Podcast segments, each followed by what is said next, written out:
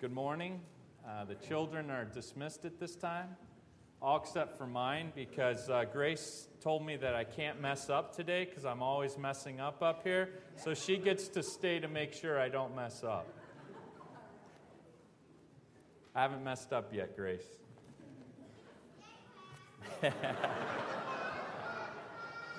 She's her father's daughter. What can I say? Well, if you could uh, open with me to chapter 6 in Ecclesiastes.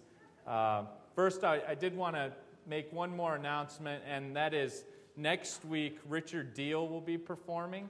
So, for Father's Day service, Richard Deal will be uh, playing the piano for us, and uh, it's always a special Sunday. So, uh, be sure to make it here on Father's Day uh, for that treat. Now, let's go to the word, Lord in a word of prayer.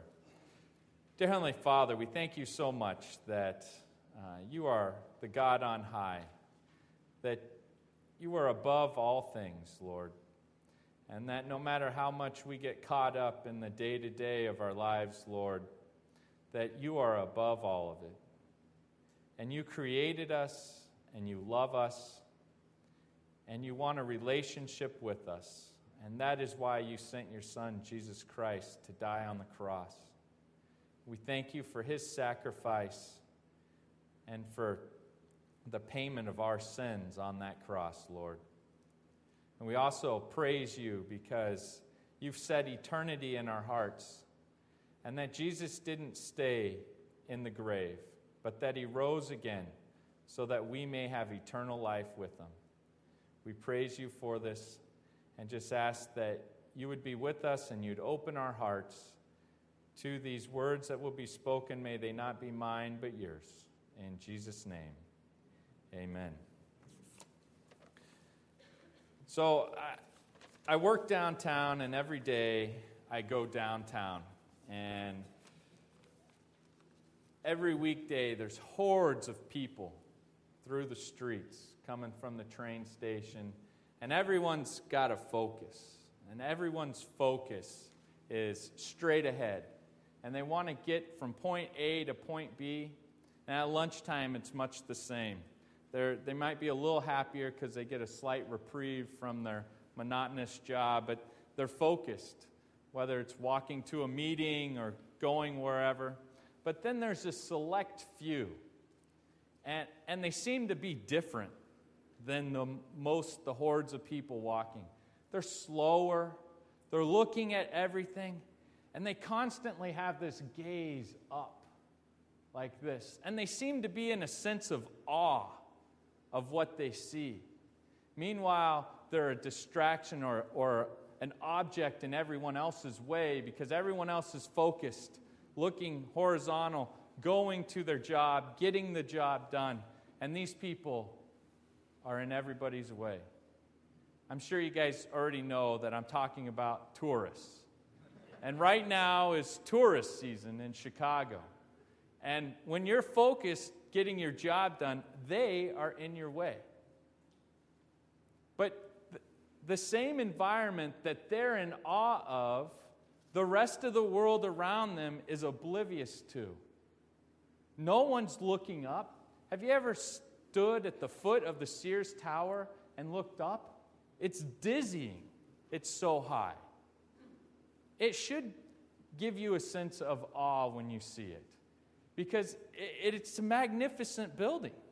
And same with all the other structures down there, and just the amount of people, and all the sights and smells, and everything of downtown. Yet everyone is callous to it, and everyone's got their vision horizontal. And so we come to Ecclesiastes. And, and much in the same way, we have the, the writer of Ecclesiastes, Solomon, who set out on a pursuit to find the meaning of life. What is the meaning of life? And I've been preaching through this for now like three years, and I'm on chapter six. There's, we're halfway there after today. So you only have to hear about it for three or four more years. But he comes and throughout in chapter one, he's, he's giving you his thesis, telling you where he's at, and he's searching for the meaning of life. And he concludes it by saying, I can't find one under the sun. I've looked horizontally and I can't see it. And he, he, he says, I've looked at all of life's pursuits, and none of them changed the state of humanity. He's basing his value of life off of whether it in some way redeems man from the fall. Because all of our troubles, all of our pain, all of our tears, all of our striving, all of our to- toiling comes from one place, and that's man's rebellion against God. Man thought that he could do it on his own, that he wanted to be like God. And so it created the fall. The Garden of Eden was closed off. There was animosity between husband and wife. Every bite of food Adam got was from sweat and tears and blood. And so here we are today, 10,000 years later, and although getting food's a little bit easier, it's still full of trials, it's still full of strife. So none of life's pursuits under the sun has meaning. Chapter 2, he explores pursuing pleasure. He did it by building elaborate buildings and gardens and orchards and all that man's heart could desire. But it was fleeting, it only gave him momentary satisfaction. And he had to pass, he was going to die and have to pass it on to somebody else. And then he searched it through foolishness, through just going out and having a good time, just pure adulterous partying and having as, as much fun as you could possibly have. And he found that when he woke up, he was still just as miserable as the night before he started having fun. And then he explores in chapter 3 our entrapment in time. And that all of our activities, everything we do, has a, its appropriate time. And one action may be wrong and sinful here at this time, but another time it could be appropriate because everything is, is, is proper in its time. And the only one that really knows if an action was done or your motives were right and that they were for God is God Himself.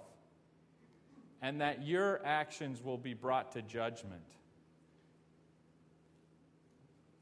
Chapter 4 went into the results of envy and the fact that the achievement of man and the accomplishments of man are driven out of our desire to have more than our neighbor has and to achieve more and to one up our neighbor.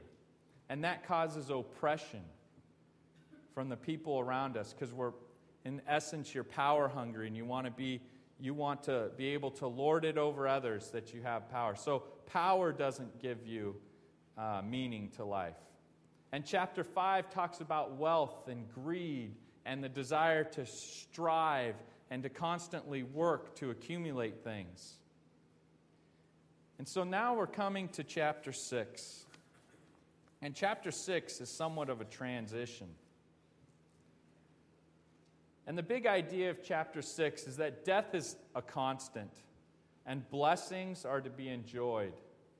So enjoy them while you can and that God has given us enough to enjoy. So find freedom in being content. So death shows that nothing is more pitiful than to be rich and unhappy. No amount of God given prosperity can make up for life without joy.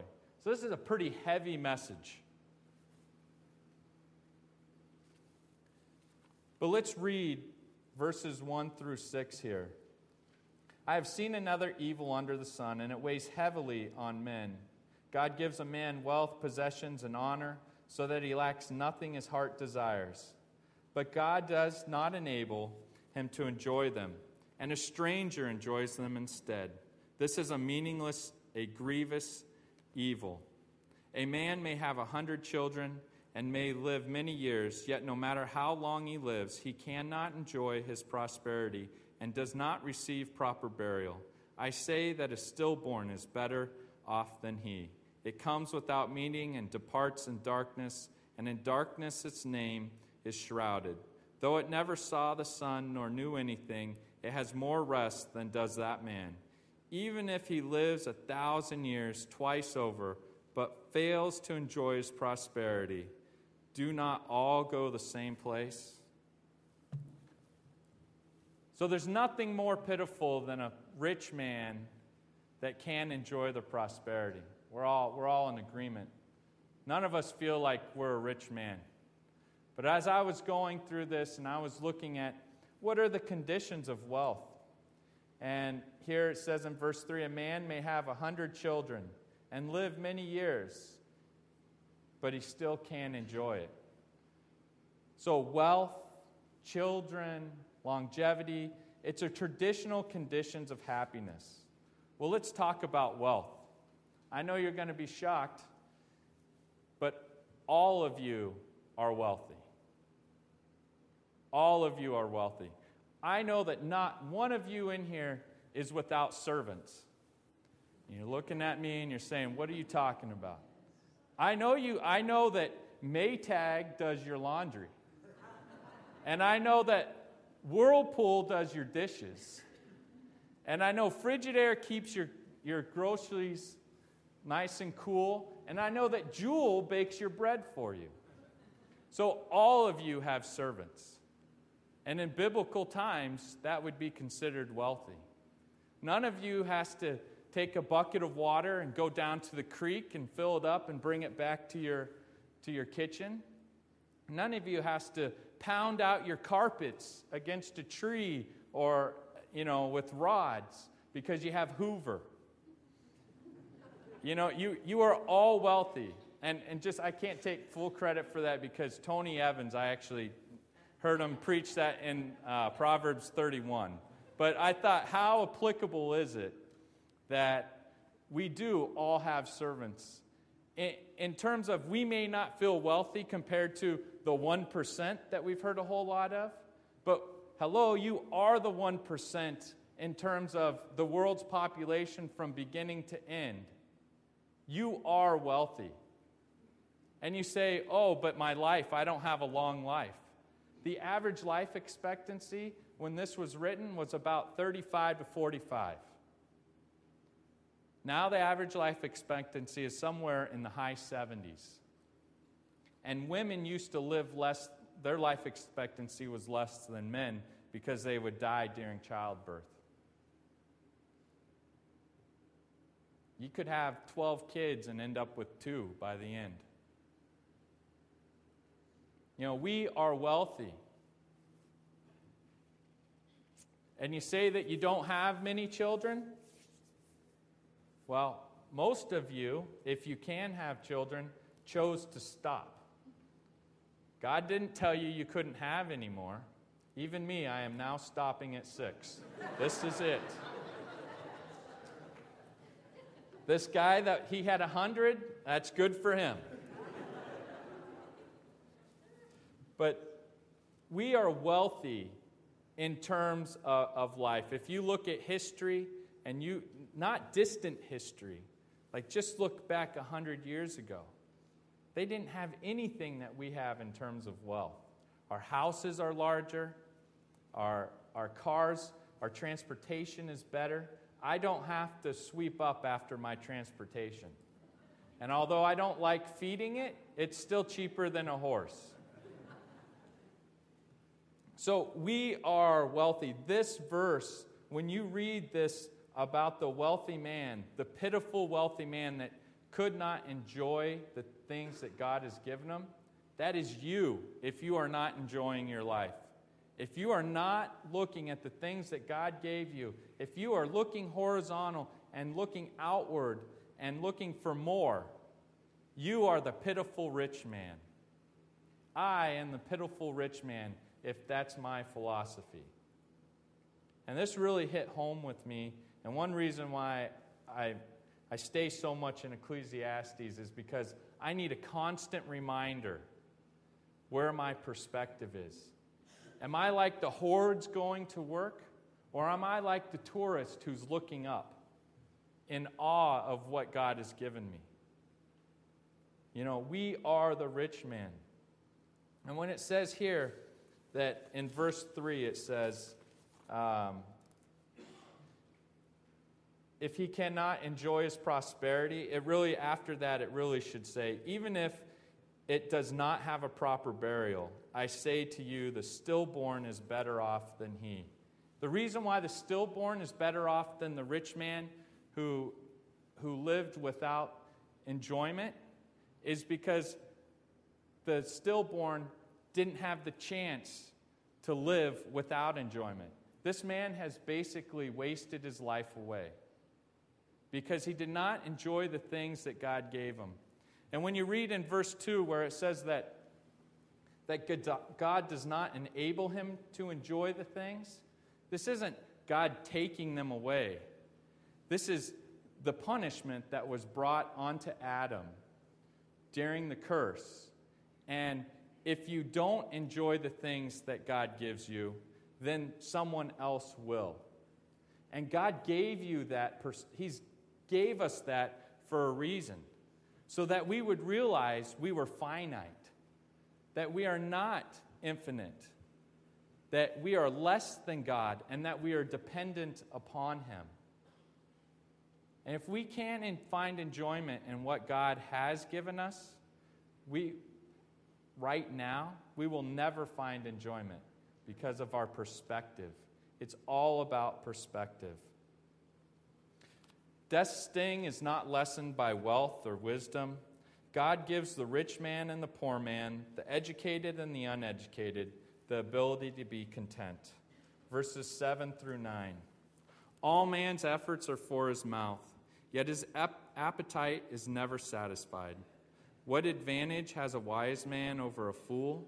What does a poor man gain by knowing how to conduct himself before others? Better what the eye sees than the roving of the appetite. This too is meaningless, a chasing after the wind. All our efforts are for our mouth. This is an interesting passage. Basically, the, Solomon is transitioning here. He's covered wealth for quite some time, and he's transitioning to wisdom. And he's saying, Look, I think I've covered it that wealth doesn't bring meaning to your life. And that if you can't enjoy what God is giving you, whether it's a little or a lot, you're not going to be able to enjoy life and find the true meaning of life no matter what. So, wealth is of no meaning in this life. But he's not sure you get it that wisdom doesn't bring happiness or doesn't bring meaning. And you know what? I'm not sure we get it either. Look at today's, today's environment. Everybody thinks that you have to go to college. Why? It's going to make your life better. I want my kids to, to, in order for your children to be happy, they really have to go to college. It's pushed upon us all day long. I can't tell you how many times I get asked when, I, when they learn I have six kids. It's, well, how are you going to afford college? You know what? I'll worry about that when it gets there, but that's not my first worry. This isn't a battle against educated or uneducated. This is a battle of perspectives. You know how much better off my kids will be if I give them a vertical perspective instead of a horizontal perspective? I think we're caught up in the wealth chasing. I think we're caught up in chasing knowledge and wisdom. Do I think college is good? Yes. Do I think it's necessary? No. I watched my parents, they you know, own their own business. Neither one of them uh, graduated from college. My dad graduated from high school in summer school, so I'll tell you how good of a student he was. And you, you know what? They did fine. They struggled, but my dad was able to retire early because we drove old cars and he didn't spend more than he had. And he didn't pay for my college education, although it was a little different time. But I went to college because I had the opportunity to. My brother didn't go to college because he wasn't college material. He didn't, that wasn't what interested him, and he's doing fine. You know, we put too heavy of a price on knowledge and wisdom. Is it important? I think it's something you should do. Is it going to give you happiness? Is it going to make you enjoy life? Is it going to give you a better life? No, I don't think so. Will it give you more things? I, I think it will. I just read a report the other day that said that your income over your lifetime, if you graduate from college, is 50% higher than if you don't. It didn't say how much happier the people were. It just said their income's more. You know what? The college educated people I work with are just as broke as the non college education. They just have more things to be broke with. We have parents mortgaging their homes, dipping into their retirement savings to pay for their children's education. And yet, their children's perspective is off kilter.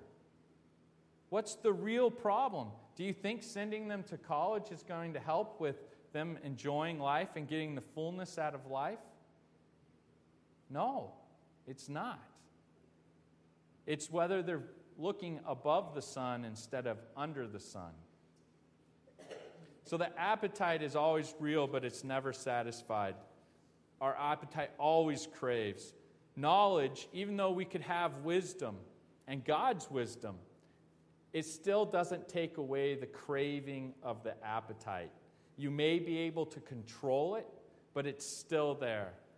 That's what I was saying. I have to constantly read scripture and keep in prayer to keep my perspective correct. And verse 8 What advantage has a wise man over a fool? What does a poor man gain by knowing how to conduct himself before others? It's just transitioning from the wealthy to the to wisdom. And the learned have real no significant advantage over the uneducated. Sound judgment and social skills are not much use to a poor man although they could help them. And we don't want to take wisdom, say wisdom doesn't have value, it does. But it doesn't necessarily change the outcome. And then verse 9 Better that the eye sees than the roving of the appetite. This too is meaningless, a chasing after the wind. So it's better to be satisfied with what you have than to continually be driven to obtain more. Now, I don't know how many of you know me well enough to know I, I'm a pretty driven guy. I, I work hard. I, my house, I'm constantly working on it. I don't know why I throw money into the piece of junk, but I keep doing it. And, and Rebecca and I are, are always going, doing something new, trying something. And sometimes I have to step back and say, What am I doing all this for? And it's a constant tension of me. And some of you have the opposite problem. You can't get off the couch. But that's not, that's not my problem. That's not, I mean, there's, I think we talked about that in another chapter. If we hadn't, we will. But but this is for the person who is driving hard. So, how do we keep our perspective? Well, God helped us out. Death is our ultimate humility. God gives us death to be a constant reminder that we are finite, and whatever we have has been given as a blessing. Verses 10 through 12. Whatever exists had already been named, and what man has been is known. No man can contend with one who is stronger than he. The more the words, the less the meaning. And how does that profit anyone? For who knows what is good for a man in life during the few and meaningless days he passes through like a shadow?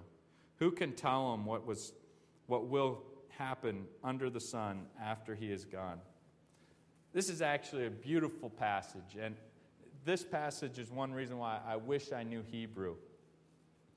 But if you look in, in verse 10, it has the word man. And that's, a, that, that's the Hebrew word Adam, Adam. And it's a direct reference back to chapter 2 and 3 of Genesis, the creation and the fall. And basically, what God, what Solomon is saying here is that in verse 10, whatever exists had already been named. Who named all the animals? Adam. Good job. And that process of naming, he was given dominion over the entire world. He saw every animal passed by him and he named that animal. Think about that. We, I just got an, a friend sent me kind of, it was, we were doing it in a jokingly manner, but my former employer had sponsored some rainforest preservation or something, and they discovered a new species of frog, and they, they named it kind of after the, the company. And so we were kind of joking around about that's where the bonus money went, is to this name of this frog, you know? But they're all excited about naming a new species. Hello, Adam already did. You know, Adam had already named these animals. He, he, he saw he had dominion over the entire world. It was taken away from him, but he had it. And then it says later on in 10 and what man is has been known. No man can contend with the one who is stronger than he. That's in reference to Adam wanting more knowledge. He wanted to know what God knew. And so he ate from the forbidden fruit of good and knowledge, knowledge of good and evil. Right? He wanted, he contended with God. In other words, he went around God to get God's knowledge because he wanted to be like God. But you know what he found out? Is that even though God had created Adam with eternity in his heart, and if you go back to uh, third chapter 3, verse 11, it says, He also set eternity in the hearts of men, yet they cannot fathom what God has done from beginning to end. The, the issue of creation, Adam didn't worry about that. He knew he wasn't evolved. He didn't have to worry about evolution. He had all the answers to his question. When he had a question, you know how sometimes you go, Man, I wish I could just ask God that. He could in the afternoon when God walked with him in the garden. Adam had all the knowledge we could ever want. But he wanted more the craving of the eye, the, the appetite constantly wants more. He wanted that. And he contended with God to get it. And where did it get him? He found out that although eternity was set in his heart, that he was still finite. He was not eternal.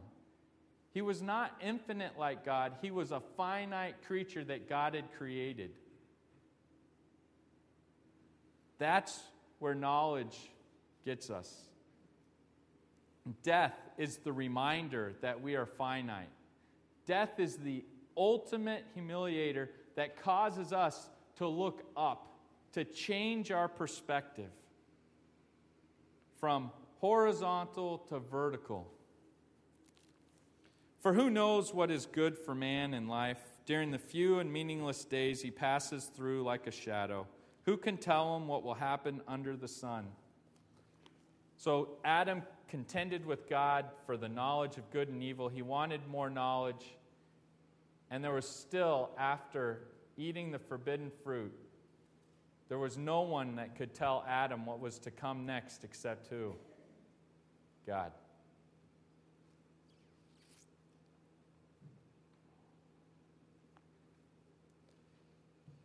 You know, all the things that God has given us it's just like Adam. We have all these things, just like Adam did. And if you're a Christian here today and you've accepted the sacrifice of Jesus Christ on the cross and his resurrection, you, have, you even have eternal life. You have a relationship with God just as Adam did. And although your circumstances may be a little more oppressive than what Adam's were in the Garden of Eden, Paul still exhorts us in Philippians to be like him. And although he was shackled in chains in prison, he found joy in all circumstances. And he took the little things that God gave him and he found enjoyment. He found things to rejoice over. And so, I exhort you today to not look at all the things you want or life would be better if you just had this one more thing, but to get on your hands and knees and to repent of a mindset of a horizontal perspective and to look vertical and thank God for the things you do have. Because they can be taken away very quickly even what little we do have. We are not a poor society. We are not poor people. We are wealthy. We are wealthy financially. We are wealthy based on uh, our long life. We are wealthy spiritually beyond belief. We have a treasury that can give and give and never stop giving. God's love is merciful, it's endless and we've been given it. Don't, don't be one of the hordes walking to work from meeting to meeting. I say take a couple steps and look up and be a tourist every once in a while. I want the world to see a difference in you and myself because I get caught up in this too. I want the world to be able to say, that guy's different. He's in my way and he's annoying. That's why I want, the, I want the world to say that about us. And I hope the world does say that about us, that our perspective is different. Why are they always looking up? Haven't you seen that building before? Haven't you seen that sky before? Why does he keep talking about this God? Why does he have a joy that I don't have? Why does he live in this small house and drive an old car, but he seems a lot happier than me? You see, that's a change in perspective. So let's close on a word of prayer. Dear Heavenly Father, we thank you so much that your word is here to edify and to build up. And even though your message uh, in Ecclesiastes here comes off as rather sober, somber, and kind of depressing, Lord. The second part of this is not in the Old Testament, but the New Testament. And that is, we have a Redeemer. The one promised to Adam during the fall, the one promised to Eve who is going to step on the head of the serpent. He has come. He has paid our price on the cross. He has redeemed man. And we can live a life of redemption or we can live a life of depression. And it's all up to us on perspective. And I just pray that we'd have a perspective of redemption, that we would look up and we wouldn't look down. That we'd stop looking ahead and we'd start seeing what we have right in front of us. I pray for all of us a proper perspective. And I pray that we would start enjoying the things that we have and not worrying about the things that we don't have. We pray that we'd come before you, Lord, and humble ourselves and admit that we are finite creatures in need of a Savior, your Son, Jesus Christ. And in His name, amen.